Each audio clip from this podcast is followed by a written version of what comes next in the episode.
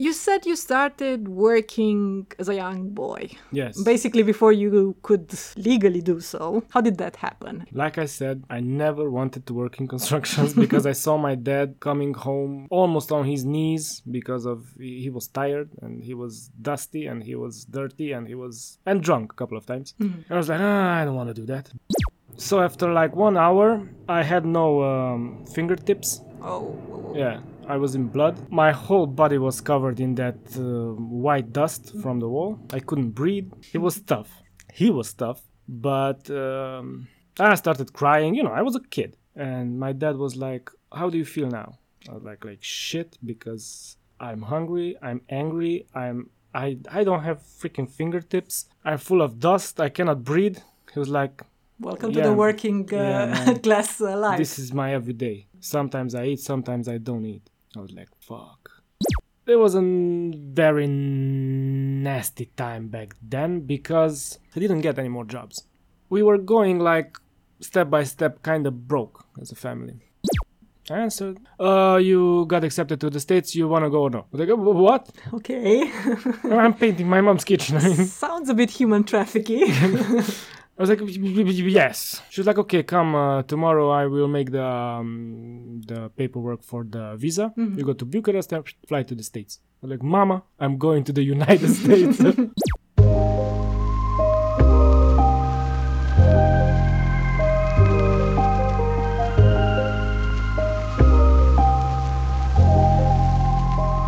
Okay, so I want to start off this episode with some weird and disgusting trivia that I just learned about. Are you all for it? About okay, about about uh, oh, okay, okay.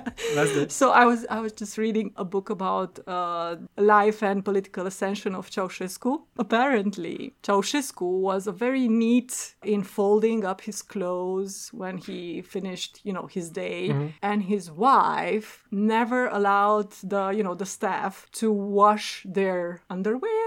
So who? I have to give it to them. So who? Who washed their underwear? they did. Oh, they did. Okay. Yeah, so I have to give it to them because uh, you know they fucked up the country.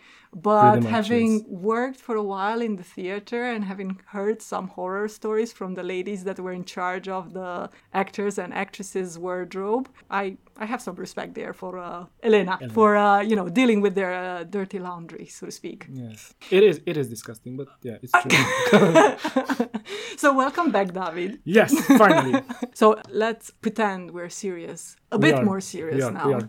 And let's gently, tentatively introduce the topic of the day. I tried to sort of intellectualize what uh, we're trying to do here. And first I thought, okay, maybe we could frame the discussion as uh, how do different ideas come about in the sense that how do you pick them up within the environment that you grow up in with the expectations that are placed upon you? Then i thought well maybe we could also talk about how despite the fact that both of our families were formed and lived during uh, Communism, yeah. communism yeah and supposedly we were a classless society. And it's true that there were many things that sort of leveled people off in a way. Uh, there was still a difference in terms of both opportunities and the basic experience that you could expect as a child growing up uh, if you grew up in a family that had people working in a factory versus people who were engineers versus people who were maybe second generation of lawyers or I don't know doctors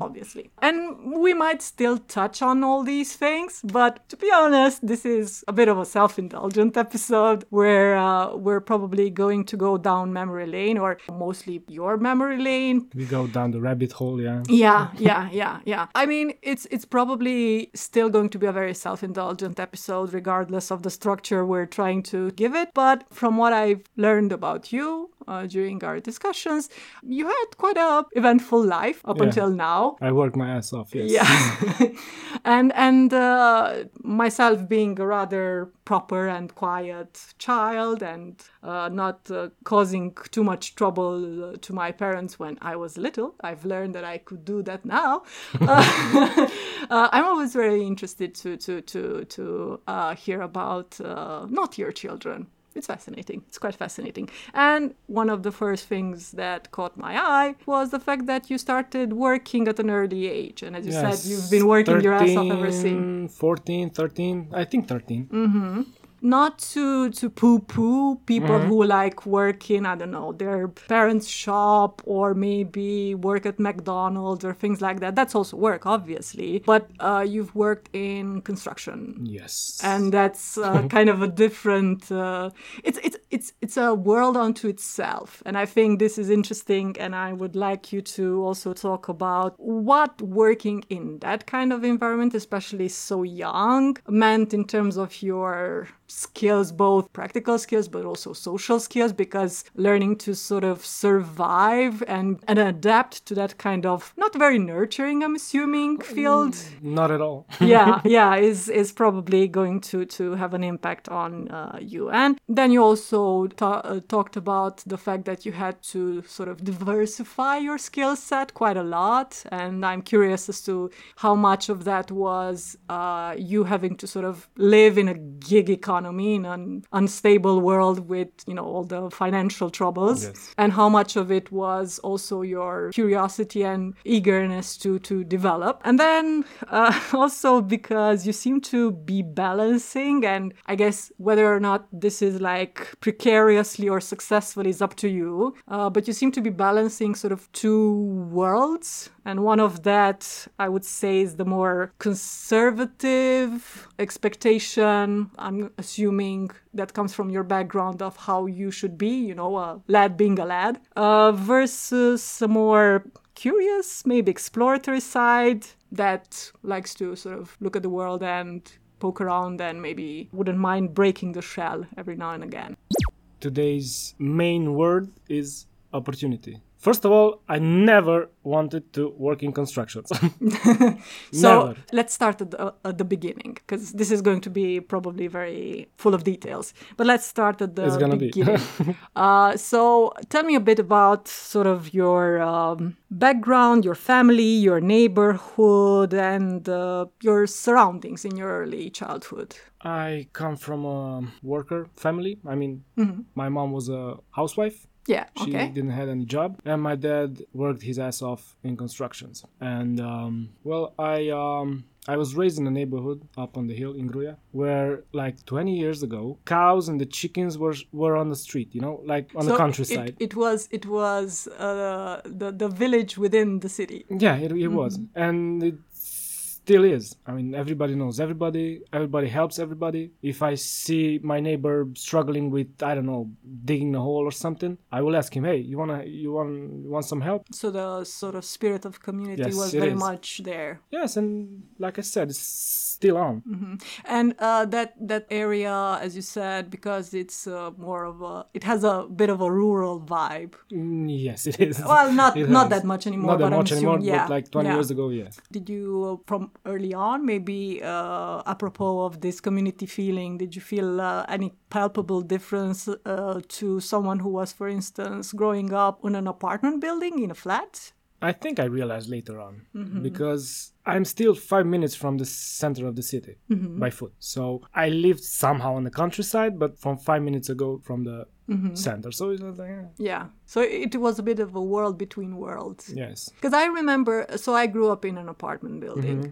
Uh, but it was a relatively small one. It has like it had like four floors. I think all in all, we were like ten or eleven families. Mm-hmm. And I remember sometimes, you know, uh, when my parents uh, had to leave me with someone, they would just leave me with one of the neighbors. Mhm, yeah. So it wasn't just, I think, just because they didn't e- either have the money or the idea of, oh, we're going to hire someone to. There was, I, I think there Yeah. was no such thing back back in the days I- in in Romania. There probably was, but not for Not for people us. like us.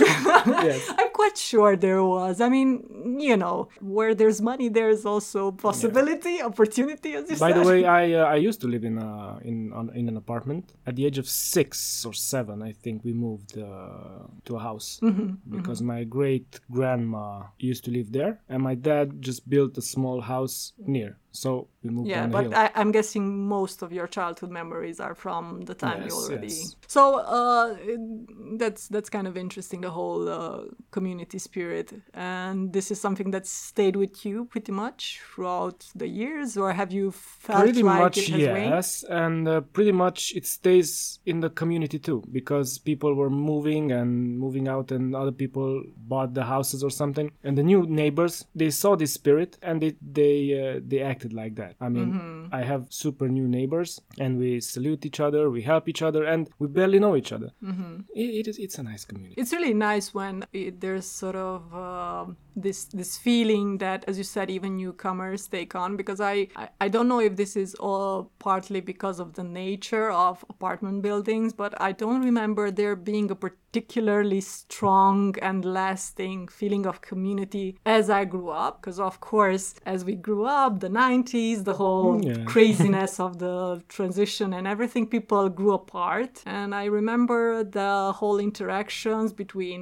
for instance, my family and the other neighbors, especially when new people came in, uh, they just got sparser and sparser. And at some point, most of the interaction or the only interaction was happening only when they would, I don't know, there would be a conflict over something. Like, and then even that would just be like, oh, this annoying neighbor, but like being passive aggressive and not actually even, uh, you know, having a talk or uh, having a discussion about the things that were We- bothering people. we, we still do an, in, an interesting thing. If I want to go to a neighbor's Mm-hmm. house, I don't ring the bell or something. I just go in Mm-hmm, because it's okay. I mean, he's not gonna hit me. He's not gonna get upset. He's not gonna get an- angry. And if I'm in the backyard or something and one neighbor sees me, he's just coming in. It's okay. It's fine. Yeah, and I remember when I used to uh, spend time you know, during the summers at my grandparents in a smaller town. The casualness of uh, someone, you know, just looking out their window and passersby would just interact with them just like that. Like not necessarily, not? yeah, not necessarily even the neighbors, but in a sort of in that particular context,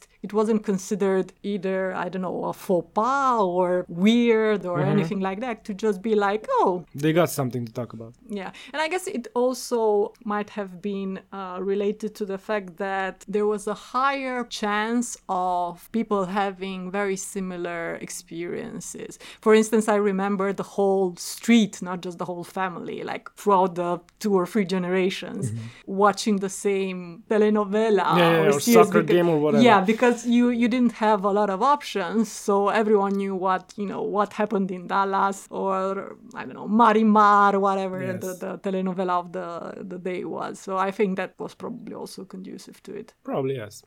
Would you also say that you realized certain expectations that were set by your parents? Um, Not really. I mean, expectations. The only expectations were that uh, to stay in school. okay. not necessarily be the best and have only super good grades, but just like finish school. Was that because they had any sort of uh, idea about education being helpful or a way up the social ladder, or was it just because being in school meant you were keeping yourself out of trouble? I think both. Okay. But I made a lot of trouble for them in school either, so it was the same.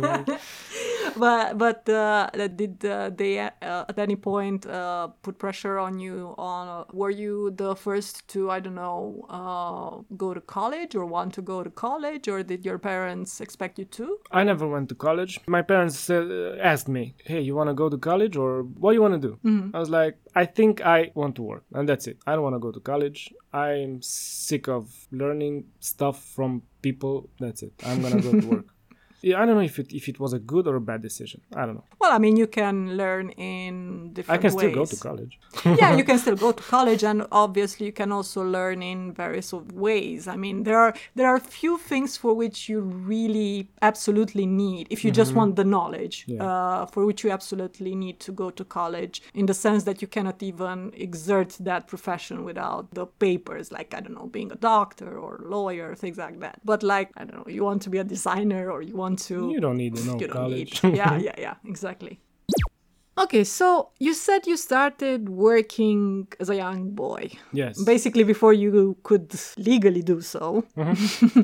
How did that happen and uh, why? Like I said, I never wanted to work in constructions because I saw my dad coming home almost on his knees because of he was tired and he was dusty and he was dirty and he was and drunk a couple of times. And I was like, ah, I don't want to do that. But like I said, I wasn't uh, I wasn't a really good kid. And I was like 13. I had to be home at 10 p.m. and I arrived home at 4 a.m. the other day. So my parents were up already, or I don't know if they slept or something. I have to mention this was way before cell phones. Yes, so yes. they didn't know where I were. And on top of that, I arrived home drunk. So they were not that angry. Oh no! No! Oh no, do that, Tata! No! My mom was like, okay, tomorrow you're gonna start work. I was like, Mom, I'm in school. She was like, Yeah. I was like, How? She was, I will talk with the um, principal. I'm gonna take you off school for one week. And you're gonna go. I think this wasn't your first misdemeanor if your mom took to this uh, No, it was- serious of an action. I- It was the last. and she was like, Yeah, tomorrow you're gonna go to work with your dad. I was like, No school. okay, let's do it. I'm gonna work. How hard You- it can be. You thought it was gonna be a piece of cake. Yeah, of course. I'm working with my dad, you know, family. cool, Yeah, it's gonna be very nice. The next day, my dad woke up at 4:30 in the morning. Mm. He was like, "Oh, wake, wake up." Okay. We started work like at seven. We had to we had to drive like a two and a half hour, and we arrived in the mountains. It was a small house. We had to renovate, renovate, and Mm-hmm. just build some stuff near near the house. And my dad handed me a um, big roll of uh, sandpaper, and he was like, "You see, you see that wall? Start to sandpaper that wall until it's super shiny and super yeah smooth." I was like, okay, how hard it can be? Well, it was. You got the It Karate was. Kid treatment. it was. yes, polish off. Polish. yeah, yeah. Um, so after like one hour, I had no um, fingertips. Oh, Yeah, I was in blood, like literally. When I when I sandpapered the the um, the wall, it was just blood stains everywhere. oh. Uh, my whole body was covered in that uh, white dust from the wall. I couldn't breathe. I'm guessing this was also a time when I, I'm not sure even now on Romanian uh, uh, construction sites uh, the safety like equipment and the safety measures. There was are- no safety I don't think yeah back then it Nah, was it was no much safety. Blood if and you're gonna die, that's it. We're gonna bury. That's it. no, I'm joking. Um, I did that job for like three hours. After that, uh, there was one more guy. I was me, my dad, and one more guy, and they were like, "Oh, let's um, let's have lunch." My dad took uh, took out from his bag, uh, you know, bread and sausage and whatever he had. The other guy too, and I was like, "And me, my and You didn't bring your I- lunchbox. I think that was my my first lesson, like really, really good lesson in life. It was a tough one, but- but it was. It was rough. it was tough. He was tough, but um, I started crying. You know, I was a kid, and my dad was like, "How do you feel now?" I was like, "Like shit," because I'm hungry. I'm angry. I'm. I, I don't have freaking fingertips. I'm full of dust. I cannot breathe. He was like, Welcome to the working uh, Yeah, class uh, life. this is my everyday. Sometimes I eat, sometimes I don't eat. I was like, fuck. And I was just like spending money, you know. Oh, I want that shoe, or I want that what, I want that whatever. And I, at, at the end of the day, by the way, I ask, and where's the money? you know.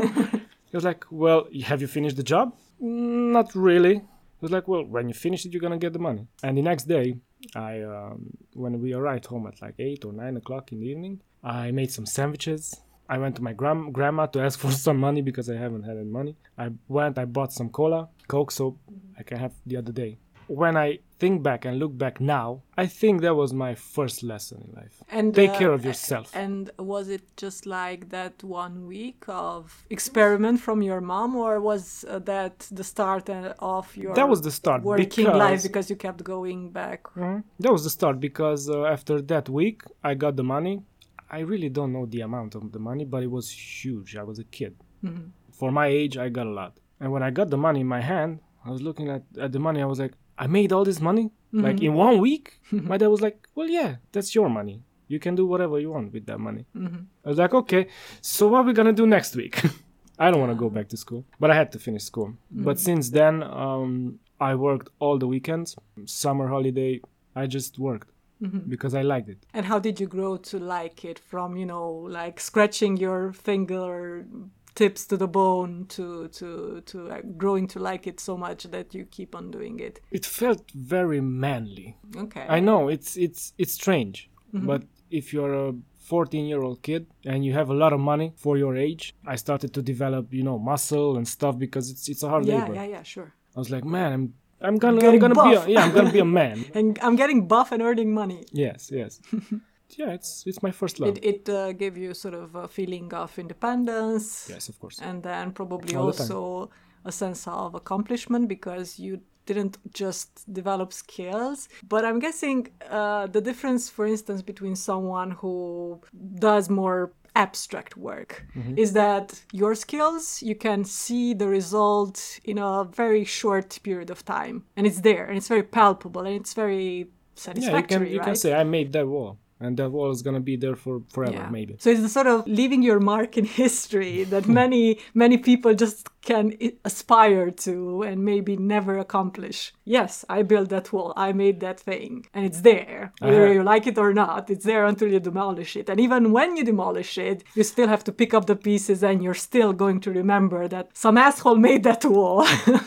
I um I have this feeling almost almost on a daily basis when I drive back and forth in Cluj because I see a lot of stuff. A couple of times when I went to the deposit near you here in the back, I just uh, passed your um, apartment. I was like, man, I worked there on the fourth floor, you know. So it's a special kind of memory that you is. associate with the work that you do. In terms of the good things and the bad things in these early year on the construction site, so you you you, you told us about the good things, the feeling of empowerment, of independence, yeah, independence, things like that. I I could take care of myself. yeah. So what about the less ideal things? the less ideal things were um, first of all physical labor because you know you're, you're still you're a 14 15 year old guy and if you have to carry like uh, 40 kilos of cement it's tough even now and in constructions in romania i don't know elsewhere but in romania there are a lot of um, older master guys and they think they know everything and uh, They act like uh, they act like dictators. Yeah, they act like Ceausescu, by the way. so um, one time, uh, But they did, but they don't fold their uh, clothes neatly uh, in the evening. no, Or And wash their linen. and probably they shit themselves in the evening. Yes. It was one time that um, a full truck of cement came, 40, 50 uh, bags Mm-hmm. of 40 kilos each, and uh, I was the only one who, who was who were working. I was like, man, I'm gonna die, like Mm-hmm. literally, I'm gonna. That's it. Yeah, break your this back. is my la- Literally yeah, break your break back. my back literally this is my last day and they were just like laughing and they didn't care Mm-hmm. and i finished the job and i finished the job and after that and i finished after that after i finished the job they were like oh you unpl- you unloaded it on the left side it had to be unloaded on the right side Oh my god. i was like in my mind i'm gonna kill you like literally i'm gonna take something and i'm that's it Blood is going to be spilled. and I moved it on the right side. I moved all the bags on the right side, and I knew that um, if I'm gonna move those bags tomorrow, I'm gonna get lesser job. That's why I said uh, in the beginning that today's word is opportunity. I'm an opportunity guy. So you mean in the sense that they would figure, okay, we've had him work enough, or Yeah. we've broke him enough. Couple today. of days, you just I don't know, sweeping the floor or something like that. Looking back on it, uh, do you think it was the sort of very macho thing of, uh, okay, I, sh- I I show you who's the boss, and if you do what I tell you, then you're good, we're fine.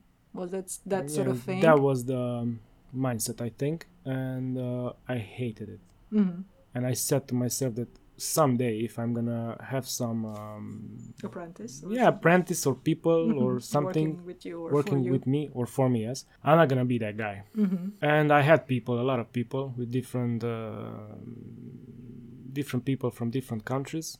And when I left the company, I worked in the US. We're gonna talk about that. Yeah, too. yeah, sure. And um, after I left the company, I, I, I got a lot of emails. I still have them and printed them, Mm-hmm. like from guys I was there, um, some kind of boss. Mm-hmm. I was the team leader, and they were like helpers. And I got a lot of emails like, "Thank you," and you had to, I don't know, reach my goal or whatever, or uh, you were a good guy, and I I have all those paper printed because. Congratulations, you were not an asshole. yes, I'm not, I was not an asshole.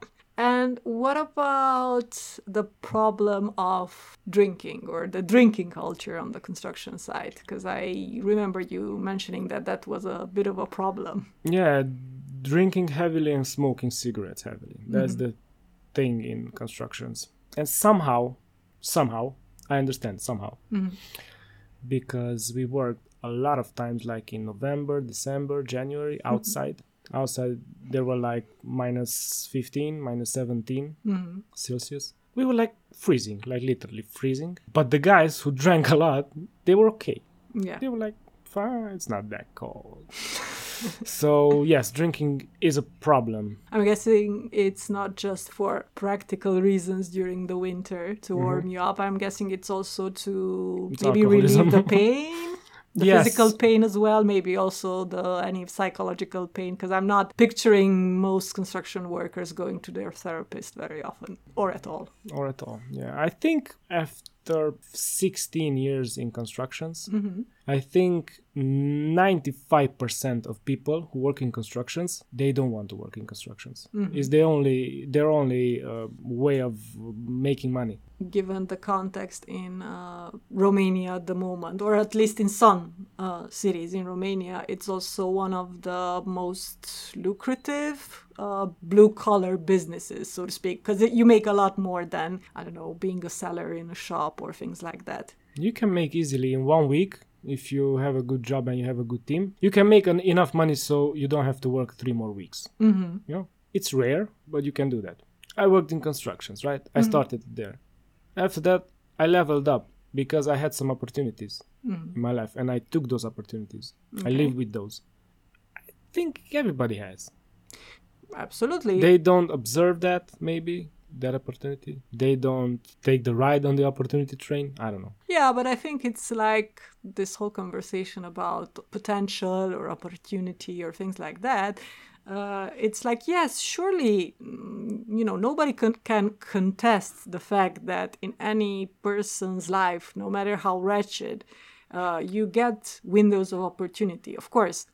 But the thing is that if you are at a certain level, you might not be equipped to profit Yes, from those maybe yes. opportunities. So they might come your way, but what's the point if you cannot grab onto them? Even So- even you had an opportunity. You worked in a theater, Mm-hmm.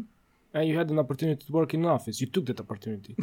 you you grabbed that. You wanted that opportunity to Well, happen. I mean, it's it's probably a weird example in the sense that I really thought that I wanted to work in well, not necessarily in the theater, but in you know the sort of creative mm-hmm. industry, and it was my experience of it was okayish, but also kind of disappointing. And the office job I currently have was not something I really wanted. It was just like a temporary thing to allow me to to move uh, to a new town. It's not my ideal job either now, I know. but it's okay. you know, it's okay. It pays the bills. yes. and I get to do this uh, in my spare time. So that's I'm not that stressed out that I am unable to pursue the things that actually feel fulfilling in my uh, spare time. So that's good enough for me at the moment. we are still looking for new people in constructions. If you want, I. Well, I mean, we did discuss about. Uh, I think last time. Yeah, yes. yeah, yeah. About tutorials for I don't know doing things, practical stuff around the house. So at some point, you did what all finance bros advise people to do. you diversified your investment. Except it wasn't with capital, it was your labor, because that's what us uh, non rich people can do. And uh, you mentioned having all sorts of different jobs besides uh, the one in the construction industry. Was it a gig worker sort of thing tied to the financial crisis, or simply needs based, or, you know, as I said, uh, you trying out different things for your own sake? New opportunities. yeah and and which of these uh, jobs or skills did you like especially I, uh, like I said, I worked with my dad all the way until 21, I think, 22, like six years, seven years, Mhm. eight. And it was a very nasty time back then because I didn't get any more jobs. We were going like step by step, kind of broke as a family. Was this uh, around the time or just after the After the after financial 2000, crisis? it was Mhm. 2012. the housing bubble and everything? It was 2012. Because I know for, for for for a while, construction and everything real estate related. it was like flat, stuck everything Yeah. nobody did nothing my dad was like very very disappointed and and like literally sad Yeah, he I, had no work i mean he had to feed the family my mom worked a little bit but it was not enough i finished already uh, high school and uh, i was looking for jobs Mm-hmm. and my cousin um, called me he was oh i know a guy who knows a guy you know they're looking for cook like man a chef. I, I, I or- mean, or no, no, cook? like cook, not chef. uh, I was like, I can do some fries and some eggs if you want. And kind of that's it. I was like, nah, nah, nah, like real cook. Like, man, I cannot cook. He's like, man, let's meet. I, br- I, I bring this friend and you're gonna talk with him. Okay. I met with the guy and he was like, hey, you know how to cook? Like, no, not at all. Honesty is the best policy. He was like, "Good. Uh, we're gonna go and meet the restaurant owner." I mean, man, I cannot cook. Good. Good. Look what you have to do. This restaurant is like um, their main um, food or their specialties are pastas.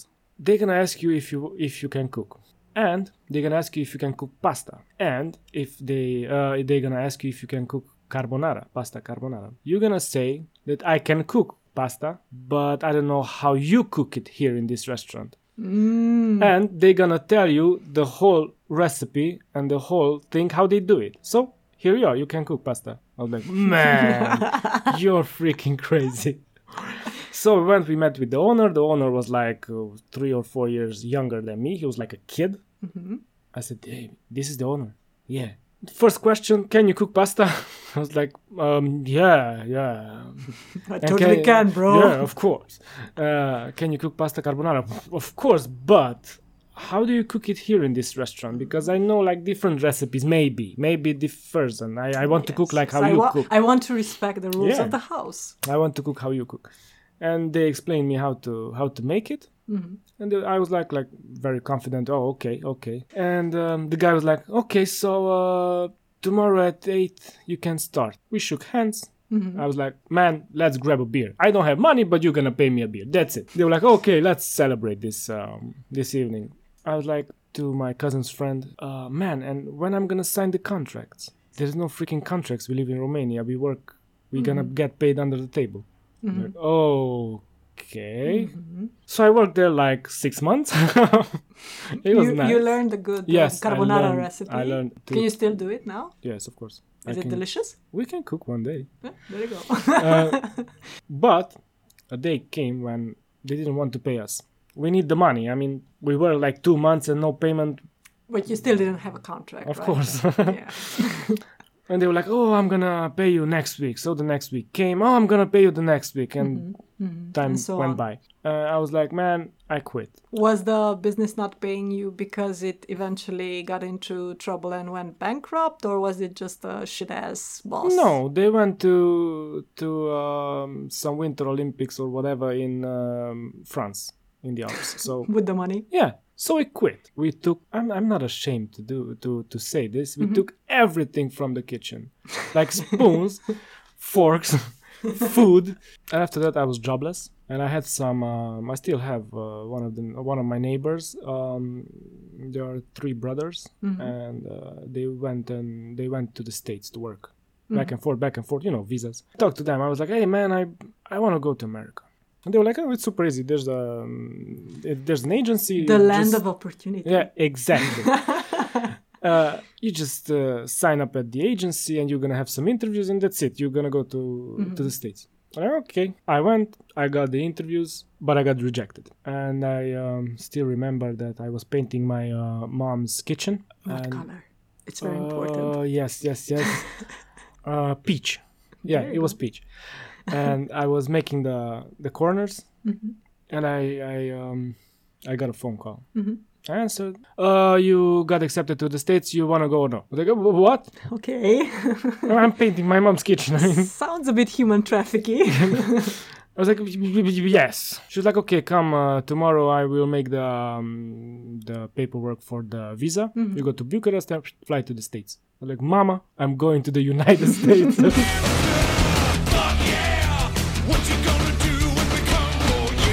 You? Cut to the next scene. yes, got to the next year.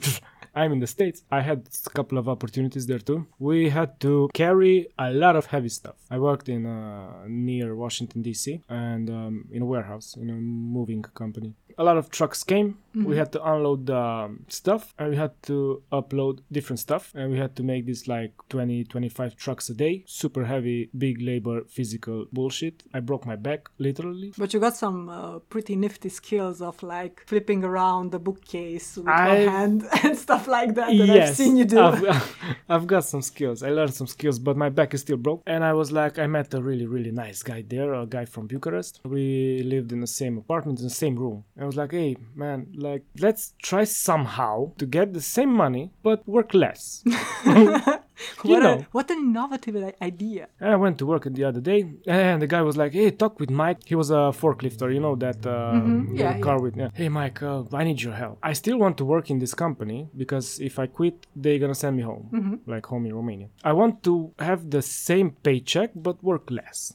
How can I do that? You work here for like 20 years. How can I do that? Teach me, senpai. Yeah, he was like, well, um, tomorrow uh, when uh, the warehouse manager comes, you're gonna start to unload or uh, upload the truck, and I'm gonna come and I'm gonna say that, oh, I need you for something, and we're gonna manage something. I don't know, you're gonna help me with something. I don't know with what. I was like, okay, but there's a small problem. I have a good friend, and he wants to do the same. He was like, who? That guy. Oh, okay. Tomorrow I'm gonna come. I'm gonna call you guys, and I'm gonna give you something to work. I don't know, something. We're gonna figure it out. Long story short, this company worked with the military. when they send the military to Afghanistan, Iraq, whatever, where, where they send it, they uh, put their stuff in big crates, uh, two meter uh, high, uh, one meter wide, and one meter deep. And um, sometimes those crates broke, Break? break, and and, and uh, they got scratched, and you know. And there was a Mexican guy who was fixing those crates. He was the only one fixing those crates in the in the entire company. And Mike was like, "Hey, Marco, come here and uh, look. I, I got you two guys to help you." Oh, he was like in heaven because he he was alone. You know, it's hard labor that too. So we started making crates, which was really nice because there was no cameras there Mm, no we could do whatever. We we brought like beer to work, and um, um, sometimes we smoked a joint in the warehouse, and you know. We had to make 10 crates a day. You make 10 crates, two guys in three hours, four hours, and you still have a lot of hours. So I took the opportunity, and since that day when Mike moved us to the um, to the crate section, the only thing that I had to do is that I had to buy him weed. But it was I worked less. I got the same money.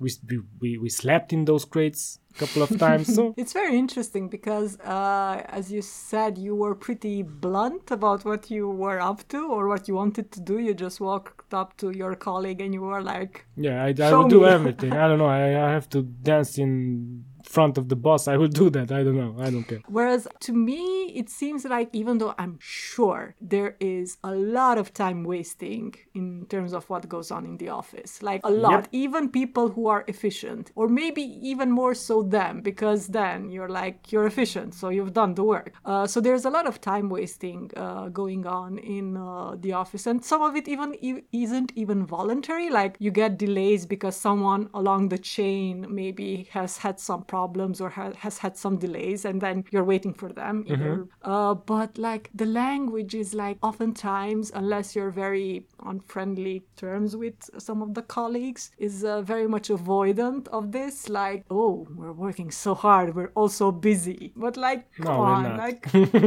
physically and mentally, it's not possible to be that busy and work that hard constantly. Like you could totally have crunch days or even weeks, right? Where Mm-hmm. You you, have, are like full on and you need to really, you know, get things done. But that's not how human uh, beings function. literally you're gonna get sick and um, when you work a lot and you take some um, stuff so you can work harder and um, more you don't feel that when you stop. That's when your body just your goes, just "Now like, I'm gonna fuck you up." it. Yeah. I came home. This was in 2014 with the crate with the states, and that's it. Mm-hmm. Uh, next year, I wanted to go back. I couldn't go back because the company, uh, some legal issues. I don't know. And I was like, uh, I'm gonna go and work on a cruise ship. Everybody was like, man. Why? Why? Why would. Looking for some Yes. diarrhea time. Why? I was like, I don't know why, but I'm gonna I'm gonna go and work on a cruise ship. I told my parents. My parents were like, they got used to this stuff with me that I have something in my mind. I'm gonna do it. That's it, no matter what. Yeah. So I applied. I'm not gonna tell the company's name because I did something. It, it's a big company. It's not Disney big, but it's big. And their office is in Budapest, in Hungary. So I called the company in Budapest. I was like, "Oh, I want to work with. I want to work with, with this company." They're like, "Okay, sure. Um, we need uh, cooks, we need bartenders, and servers." I'm like, "Okay, I can do all three. I mean, I can learn." She was like, "Yeah, but you have to bring proof that you um, finished cook school or cooking school or bartender school or something." I was like, "Yeah, I have." so I hung up. I was like, "What I'm gonna do?" Because I don't have those diplomas and stuff. So I googled um, cook diplomas. It starts printer literally. printer like literally. I printed some uh, diplomas, one cook, one bartender, and one server. Uh, I knew that the company. I searched a little bit um, where the com- where the big company has offices. They never had offices in Romania, so I was like, an American company. They're not gonna check. Never. I've been to that school, or I haven't been to that school. I mean, people also lie on their CVs, so this is the equivalent, basically. So I printed those three diplomas, but they looked like crap. I was thinking, what should I do? So I took the diplomas. I went to um, Xerox. I made some copies. I made black and white copies, and I made some uh, color copies. They looked perfect. Uh, I got some um, recommendation letters. I wrote some recommend- recommendation letters from different uh, hotels and restaurants in Romania. I don't know, from Brasov and from Bu- Bucharest and whatever. And my mom was like, "Are you sure you want to do this? I mean, like like this? Are you sure you want to do this like this? If you're gonna get caught, you're gonna go to prison." If nobody's gonna catch you, you are the first person with these balls I have ever known. okay, I'm gonna do that. I arrived to Budapest. I got hired. I got the visa. I got plane ticket. I got everything, and my kidney broke. Oh, So I was like, okay, this is a sign that I don't have to go. I went to the States, but that's, I think, a different story, and a different time because it's long. Mm-hmm. I went illegal to the States, so mm. it was, dun dun dun dun dun. yeah, and I got caught and I Illegal got, alien. I got arrested and I stood, I, it was me, Arab guys, and Mexican guys in the, in the, in the police station in the mm-hmm. airport. That's it. Uh, but I, like I said, it's a, think we should do a whole Segment on that. Podcast on that, yeah. okay, fair enough. While you worked in the US legally, yes. would you say that there was anything in particular? I'm not talking about cultural shock necessarily, but was there anything at work, for instance, that uh, you found it difficult to get used to, or more difficult to get used to? Yes and no, because I went back to the States uh, one year later, 2016. And after that, one year later. And um, I did the same thing, but not, uh, not in a warehouse. I was on the streets and moving people around. I got sick of that job in like two weeks, three weeks, or a month, and I wanted to do something else. So I applied, I made my license, and um, I got to be a helper, second, and after the foreman. I am in a team lead. Uh, if it, if it was something tough or something, um, mm, I got more responsibilities. And what sort of responsibilities did you I mean, you had to you had to do the whole paperwork. If something um, was missing, or I don't know, you you were the first the first person who they kicked your ass, literally. I mean, uh, I lived in Seattle, and it was my first time when I saw a whole New World. Yes, a whole. I don't know if if it is if it is a city or just a part of a city uh, of um, trans and you know LGBT uh, That's when community. You, that's when you became woke bay. And it was strange. Back in those days, we don't have, and even now, we don't have. V- yeah, uh, You know what I'm trans visibility in Yes. Romania is pretty low even mean, today. The crosswalk was uh, painted in rainbow. It was super nice. I never, saw, Mm-hmm. I never seen that, sh- tho- those kind of stuff. Never. Oh, the first, the first uh, impact. Can I can I assume that up until maybe that time, uh, you uh, might have had maybe a bit of uh, Homophobic stuff, yes. homophobic and Yes. transphobic yes, stuff. Yes, because uh, I had because uh, you know how it is here. we know Romania. We So- know Romania. so before I went to, to the states, I was racist. I was homophobic. I was like an asshole. Mm-hmm. but you know when you when you go there and and you you start working with um, African Americans, Mexicans, or I don't know, a lot of na- all the nations from yes, the world, yes.